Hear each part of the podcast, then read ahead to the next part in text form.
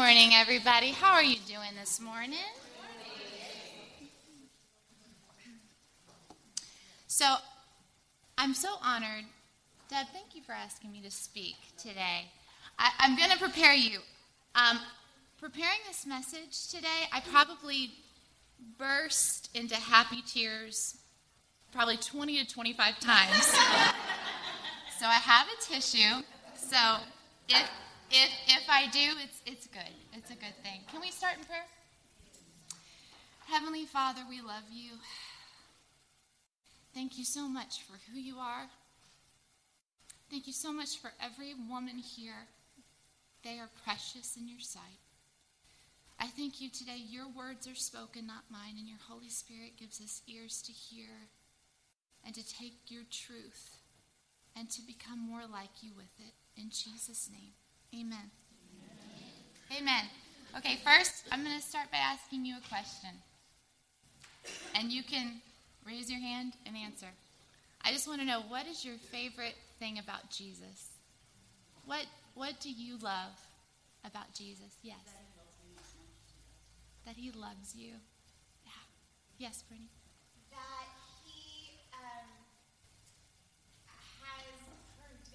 ready for us before it's ever needed. Wow. So good.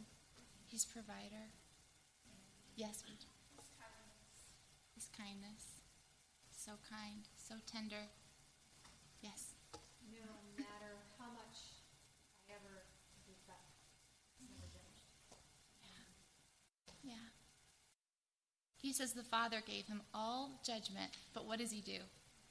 Just come here. I forgive you. I love you. Yes, Michelle. He saves us. I know. It's, it's everything's the biggest thing. His love. He saved us. Yeah. Yeah.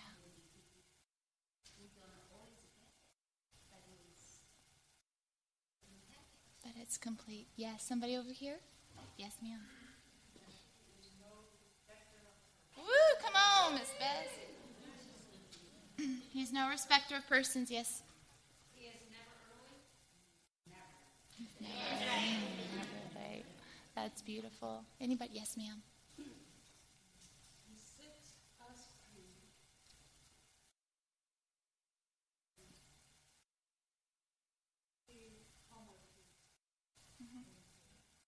He sets us free and he humbled himself.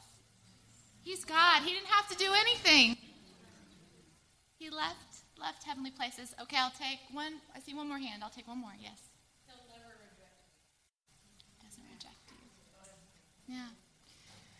So, right, he's healer, he's redeemer, he's savior, he's Lord, he's kind, he's good. I mean, wow. I mean, the, the list is endless, isn't it? Well, I'm going to talk about one of my favorite things about Jesus today, and that's the way he treated people, his treatment of people, but specifically the way he treated women.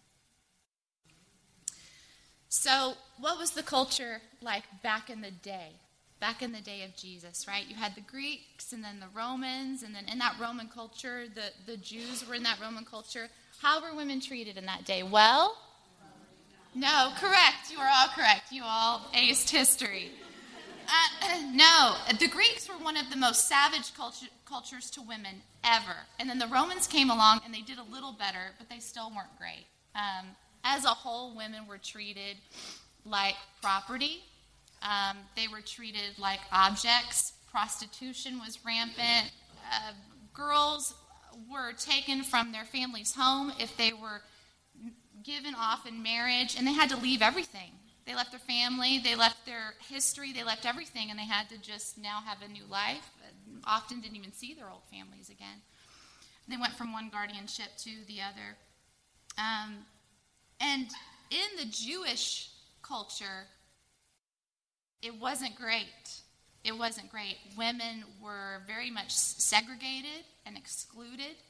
Um, there, there was a, a rabbinical saying that said, rather two Jewish men than a hundred Jewish women, which, which puts the value of a woman at about 2% of that of a man. I know you could shake your head. It is not that right. um, they were sectioned off and walled off. Even to come to the temple, they couldn't be in the same place in the temple. There were walls that separated them. Um, there was a common Jewish prayer that all good Jewish men would say, and one of the lines was, Thank God you did not make me a woman. So I'm trying to think if like that was if Scott said that every morning, if that was part of his prayer, like right? Because one was, thank God you have not made me a slave. Well, a slave can be free, right? Thank God you have not made me a woman. What, am I supposed to do? I can't change that. So, misogyny and abuse and injustice and neglect were rampant in the culture that Jesus comes into, and that was the treatment of women at that time. And is, that, is this a reality for some women on the planet today? Yes. Yeah, it is a reality for many women on the planet today. So, good news Jesus comes on the scene in this culture, and he is revolutionary. He's revolutionary. And his arms are outstretched. And you know why? It's amazing because he came for man, for woman, for child. Right? Even let the little children come to me. Children didn't come. No. Children seen and not heard. Jesus said, Let the little children come to me. He loves, he loves everybody. Jesus is for everyone. He doesn't discriminate based on gender or race or social class or age. He doesn't discriminate. Without bias, he sets people free from bondage and from sin. He also sets us free from the consequences of sin. And I think those consequences are what led us to the, that corrupt, corrupt culture that was against women. Today, a corrupt culture that can tend to be against women. And time and time again, he restores everyone's identity and personhood. That's what he does. So, Jesus' first miracle is at the wedding at Cana. Do y'all remember this one? And so I love it so much because, of course, he turns the water into wine, but that's not the best part. That's not the best part. To me, to me, because let me ask you, does he do this to reveal himself as the Messiah? No. No, he doesn't. Why does he do this? Because his mom asked him to. I, lo- I love this group of women. You know exactly what's happening. so, he's at the wedding. The mama says, Jesus, fix this problem. Fix the problem. And he, he tries to pull the God card on her.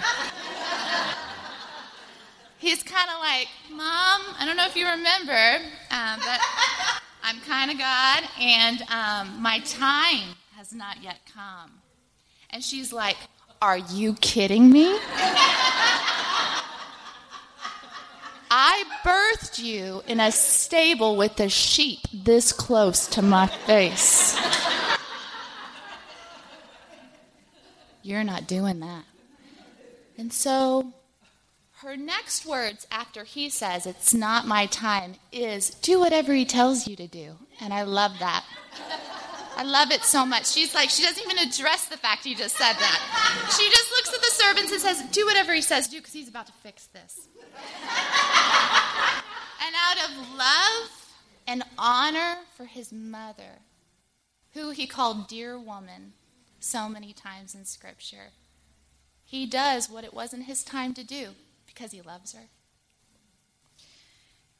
And then later on, there's another story. Of course, you know the story of, of Lazarus. And Jesus is, Jesus is late, Lazarus is dead. And Mary and Martha, Lazarus' sisters, are not happy and they're sad. And they're saying, Lord, if only you'd been here. And Mary is weeping. And Jesus, this is fascinating to me. Jesus knows what's going to happen. Jesus knows he's going to get there and he's going to say, Lazarus, come forth. And Lazarus is going to, one of the greatest miracles of all time, dead four days, coming back. Well, Mary and Martha and all the people there don't know that, and they're weeping as they walk to where Lazarus is buried. And what does Jesus do as he walks? He weeps with them. Because their grief is his grief, and their hurt is his hurt. And he doesn't say, everybody, settle down. It's about to get better. He just weeps with them. Isn't that just a picture for us? When someone's crying, cry, just be there with them. Be like Jesus. And then, boom, something great, you know? God's always ready to bring dead things to life. But there's a time for compassion and tenderness. Anyway, but this is not, I mean, this is Jesus just revealing the heart of God, God's heart for women. And this is found all the way back in, in Genesis, in creation. God created Eve to be Adam's other half, right? And to tend the garden together in unity. And here's the scripture in Genesis 2:18. The Lord God said, "It is not good for man to be alone. I will make a helper suitable for him." You know that scripture. You've read it.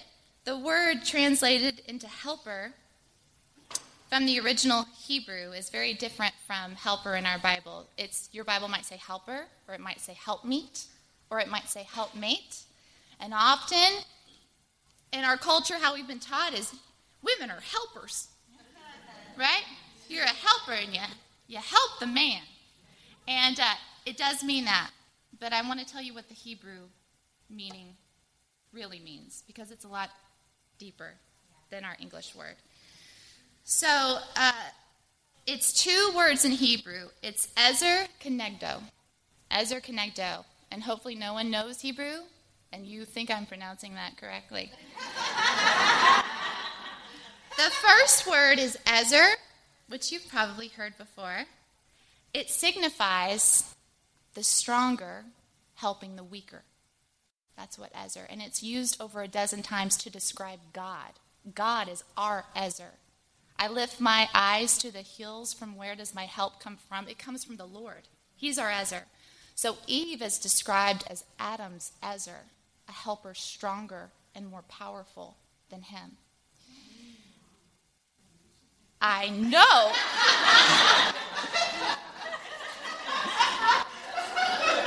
mm-hmm. You just meditate on that for a second.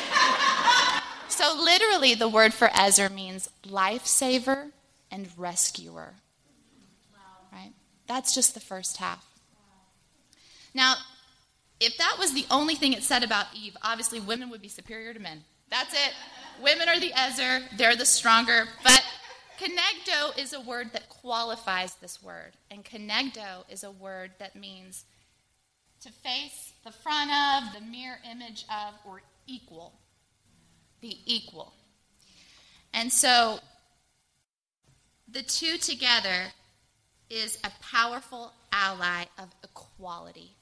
That's what Ezer Kenegdo really means. So she's we're not superior, she wasn't superior. She was the perfect, powerful ally, equal to him. So God's command to tend the garden is directed to who? To him or to them? To them. It's, it's to them both. His intention for human beings was to have dominion over the earth, not in masculine rule, but the alliance of masculine and feminine, a perfect, shared, unified rule. And only after the fall does that break. And does do we lose that?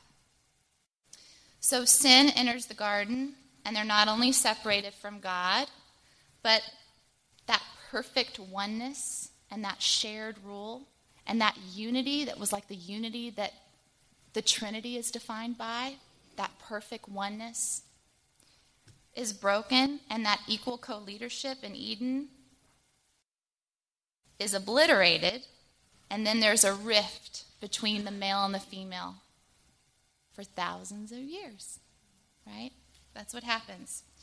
But I want to tell you, just to remind you, gender based hierarchy wasn't in the garden, it happened after the fall. So, what are some of the lingering consequences in the world? Can you think of cultures, especially non Christian cultures, that are dominated by ungodly men, how the women are treated in those cultures, what they force the women to do. Right? It's, it's bondage, and it's injustice, and it's sin. And even in our culture, I mean, is it's like you couldn't ask for a better time to be a woman than now in the United States. I mean, right? We are considering the entire expanse of the world, where we are, the time that we're in. This is privileged compared to so many other people. But even now, feminist movements, right, are fighting the imbalances that they see. But can they really change it? I would say no. I would say no because no movement can fight sin. Because inequality is sin, injustice is sin, and the only answer to sin is the gospel of Jesus Christ. That's the only answer. So, the more people that have a revelation of the gospel, which crushes injustice and crushes inequality, that's what will change the world. That's what will change the community. And Jesus models equality perfectly in his actions and in his words. So, we're going to go through some of the things Jesus did that just make me cry. okay, here I go. First, Jesus says, All are welcome. All are welcome. If you, whew, yeah. that sounds loud. And if you look in Scripture, anywhere Jesus is, there's a crowd of people, and in that crowd of people, there's women. There's women. There's groups of women that followed him. Uh, they're in Galilee, and they're present in his parables and in his teachings. Did you know that Jesus would teach at the temple? He would stay at the outer courts so that the women could hear him. Because if he would have gone inside and been, you know, in the men's walled area, they couldn't have heard him. So he always stayed in a place where women could interact with him because all were welcome with Jesus. Um, even the place for uh, the pupil of a rabbi, that was a man. Men were supposed to be the pupils of rabbis, and the most uh, devout place a pupil could sit was at a rabbi's feet. And who do you remember sitting at the feet of the rabbi Jesus? And learning from him? Mary. Mary, oh, that wasn't allowed. Women weren't sitting at the rabbi's feet and learning. But there was Mary who loved him.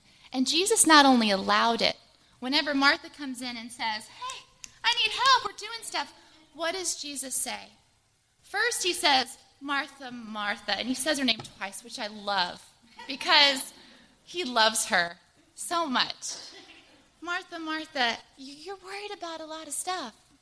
But Mary has chosen what's best, and it will not be taken from her. He's telling Martha so many things in that sentence, but one of them is you have the choice. All women have the choice to learn and sit at my feet without exclusion. And what she's chosen, even though culture says she can't, it will not be taken from her. That's Jesus. Um, mm, okay. All are welcome. Jesus also says all are equal. And I'm going to read a passage to you um, about a woman healed on the Sabbath. Jesus loved to heal people on the Sabbath. Have you ever noticed that? It's like sometimes he just waited for the Sabbath and started healing people because it just ruffled the feathers of the Pharisees so much they couldn't stand it. Uh, so this is one of those situations, and uh, it's it's a woman who's in a lot of pain. And Jesus does his awesome thing that he does. Um, and that is in verse. So I'm reading out of Luke 13 10. Jesus heals a crippled woman. On a Sabbath, Jesus was teaching in one of the synagogues. Remember, he's out where everybody can hear him. And a woman who was there who had been crippled by a spirit for 18 years. She was bent over and could not straighten up at all. 18 years of chronic pain. When Jesus saw her, he called her forward and said to her, Woman, you are set free from your infirmity. Then he put his hands on her, and immediately she straightened up and praised God. Indignant because Jesus had healed on the Sabbath, and because he had healed a woman, probably, um, the synagogue leader said to the people, There are six days to work, so come and be healed on those days, not on the Sabbath. And the Lord answered, You hypocrites! Doesn't each of you on the Sabbath untie your ox or donkey from the stall and lead it out to give it water? Then should not this woman, a daughter of Abraham, who Satan has kept bound for 18 long years, be set free on the Sabbath day from what bound her? And when he said this, all the opponents were humiliated, but the people were delighted with all the wonderful things he was doing. What I want to point out here is Jesus calls this woman something very special. He calls her a daughter of Abraham. And this is the first time anyone had ever used this phrase. This was not a Jewish phrase. In fact, the Jews used the phrase son of Abraham. All the men were sons of Abraham. They never called the woman a daughter of Abraham. And Jesus says, by calling her a daughter of Abraham, that heritage, the heir that you have, is hers. She's equal to you. So, such a beautiful daughter of Abraham. Mm, Jesus, I love you. Then, um, do you know what the longest recorded private conversation Jesus had with anyone in the Bible is? Mm-hmm. It's the woman at the well. The longest conversation Jesus has that we know of in Scripture that's recorded is the woman at the well. Not only a woman, a Samaritan woman. And this passage, this story, it's, it's in John 4. I'm not going to read it to you, but maybe just take some time and read it this week because it's such a beautiful exchange. I mean, sh- this woman is unworthy on so many levels. Samaritan, woman, unmarried, living with somebody, quite a history. And Jesus approaches her and speaks to her and asks her for a drink. And I don't even think he was asking for water, he was asking for her heart. And she responds and engages him and asks him questions. And she is the first person that he reveals he is the Messiah to. A Samaritan woman. And she is the first evangelist in Scripture. She goes off and she tells everybody. And it says many Samaritans came to believe because of her. Jesus says all are equal. Lastly, Jesus says all are essential. Everyone is essential. How did he get here? He was born of a virgin woman. I mean, isn't that kind of God saying, see, man, we don't need you. Uh, no, all are equal. Everybody's equal. Everybody's essential. But see, Jesus is countercultural. He's countercultural because really back in that day, men thought they were kind of all that was needed for even having children. Like everything was there, and the woman was the soil. It wasn't until like 1834 that they realized how things work. 1834. I won't go into that. Jesus says everyone's essential. Everyone. He was born of a woman. Um, you know, in the Old Testament, it was customary for the anointing of oil to ordain. Do you remember Samuel ordained David in a secret ceremony so that Saul wouldn't find out that Samuel anointed David to be the king. And and Jesus, do you know he's anointed for ministry as well? Who anoints him?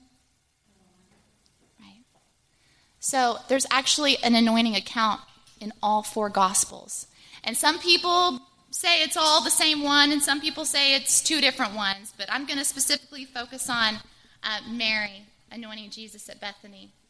And she, of course, anoints him, and then everybody's kind of like, this oil could be spent to do something to feed the poor. And Jesus is like, no, no, no. She has blessed me and honored me and what she's done. will be known for all time. It'll be known for all time. She anointed him with oil. John the Baptist baptized him, but a woman anointed him for his ministry work. Women were at the trials.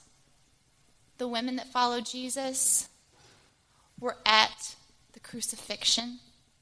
Only John stayed, but, but there were women. The group of women were there. It lists the women.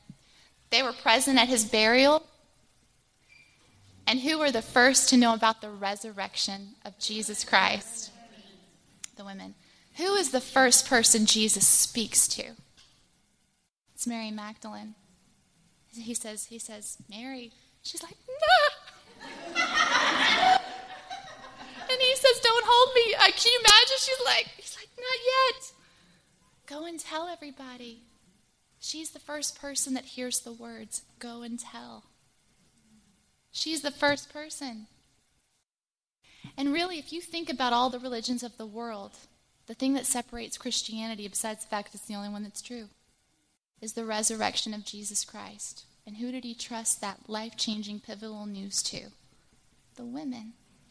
Because the women believed and the women told.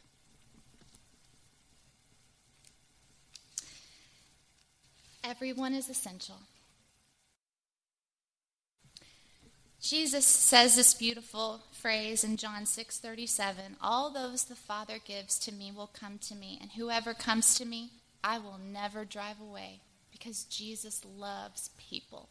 He loves all people with everything that's in him. So how how does this affect us?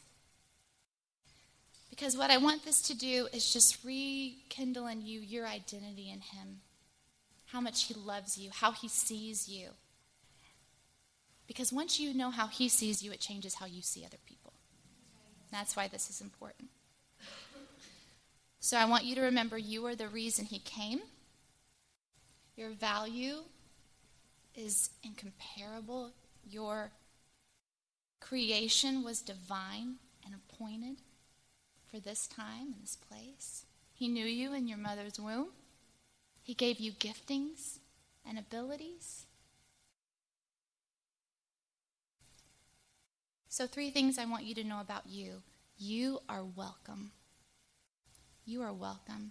You are welcome despite a world of class systems and stereotypes and racism and gender bias. Remember, you belong to a different world.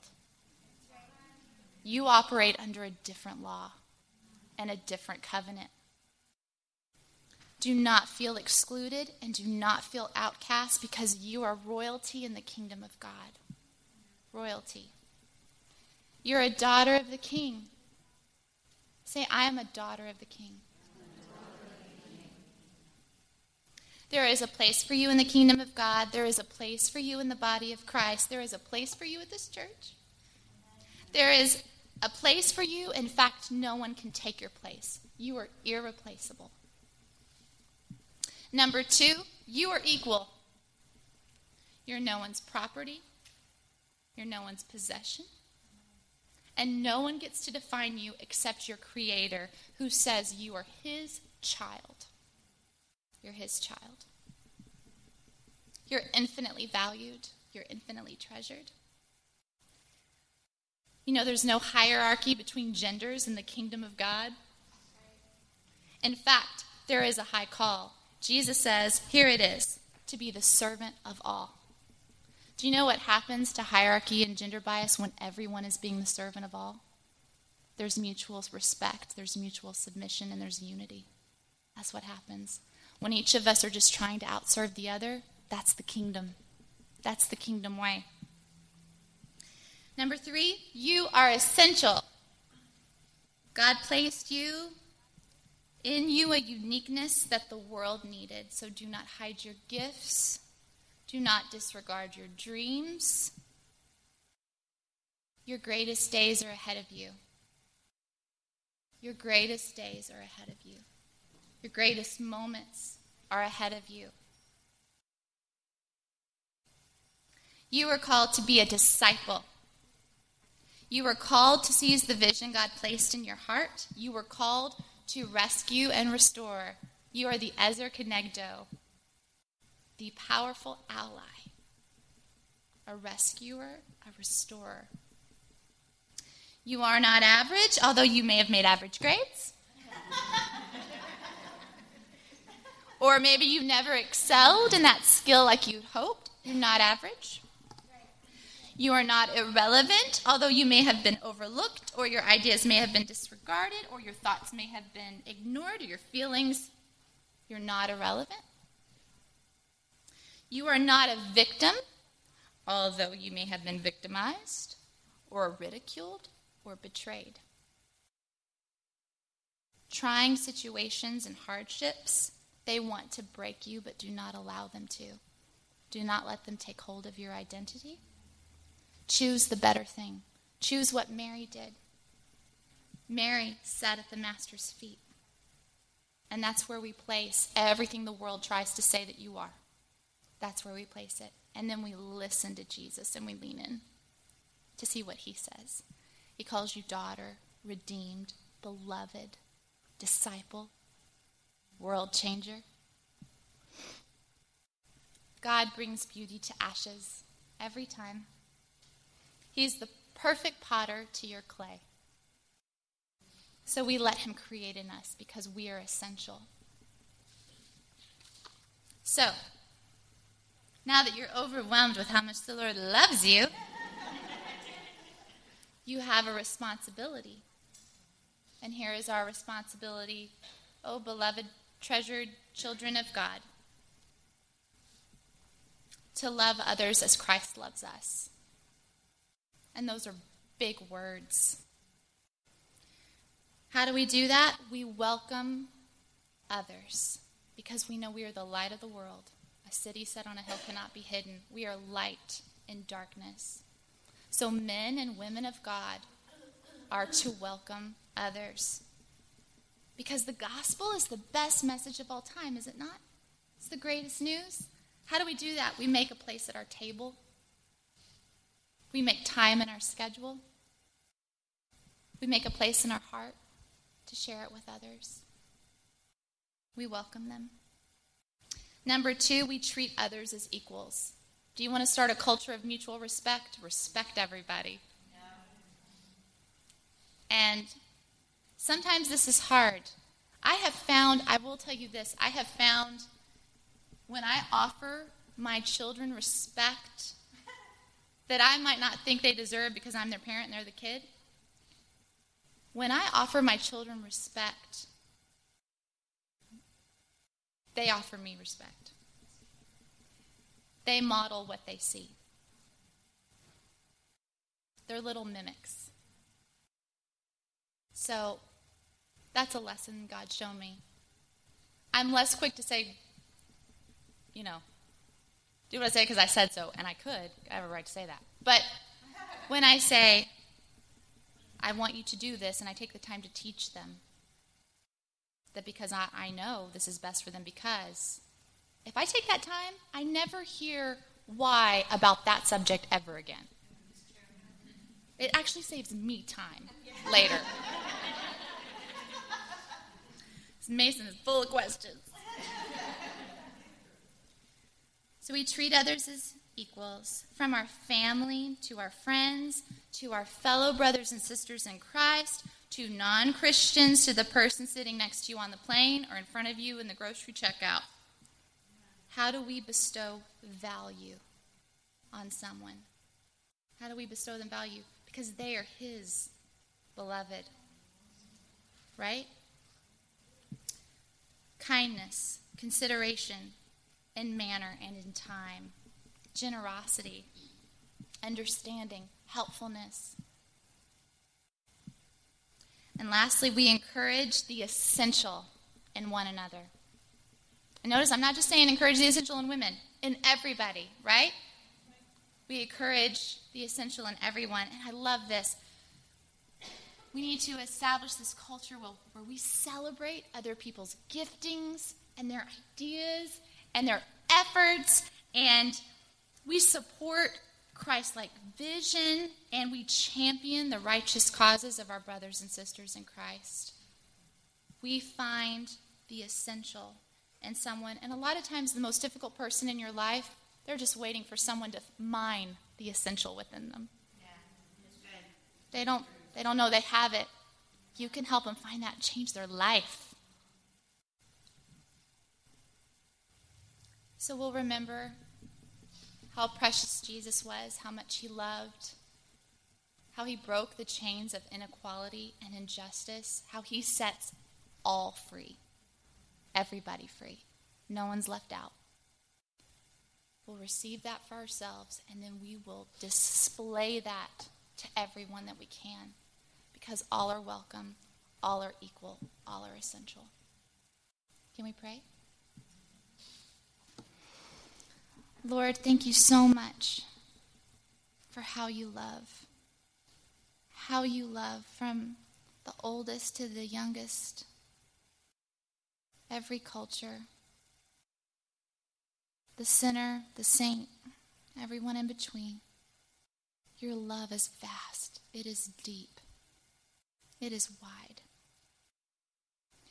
Thank you for showing us your love, for modeling such grace, such wisdom. And may we follow in your footsteps, Lord. May we walk as you walked, looking people in the eye with grace and mercy and humility and truth and love. Father, let us not forget that we are who you say we are. And in the name of Jesus, I just ask you to heal every woman in this place from words that have been said to her that are not how you have defined her. I pray you would cast those memories out and you would fill her with her true identity in you a daughter of the King, a child of the Most High God, purposed and destined for a beautiful plan as she puts her faith in you. Lord, let us act boldly as your disciples, to start the conversation, to be the light, to be the salt, to help, to love, to change the atmosphere of the rooms that we are in with your power and your grace. Have your way in us for the glory of your name and to bring honor to your kingdom so that the lost may be saved. In Jesus' precious name we pray. Amen. Amen. Amen. Yes.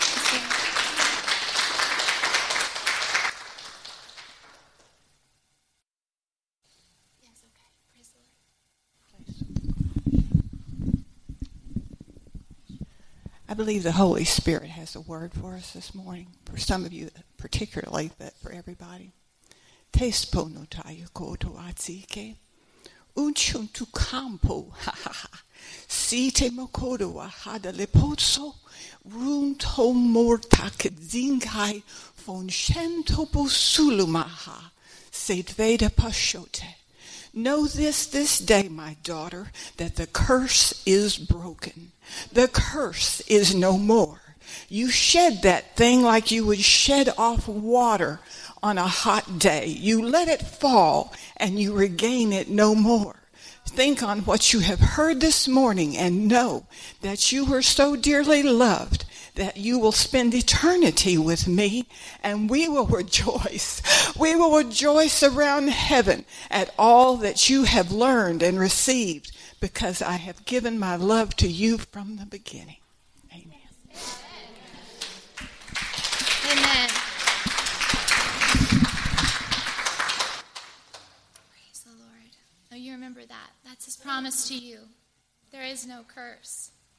You know what, in fact, a lot of people think God cursed Adam and Eve, but really he cursed the snake.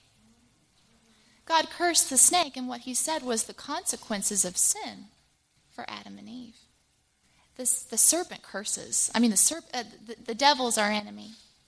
God is just, and he is good, and he is deliverer. And I think that's why Jesus is so amazing and so special because he came to break the bondage of a sinister evil, and he does it with such kindness and mercy, but he's also the guy on the white horse with King of Kings on his thigh. So he's also, he's like everything you want him to be and more.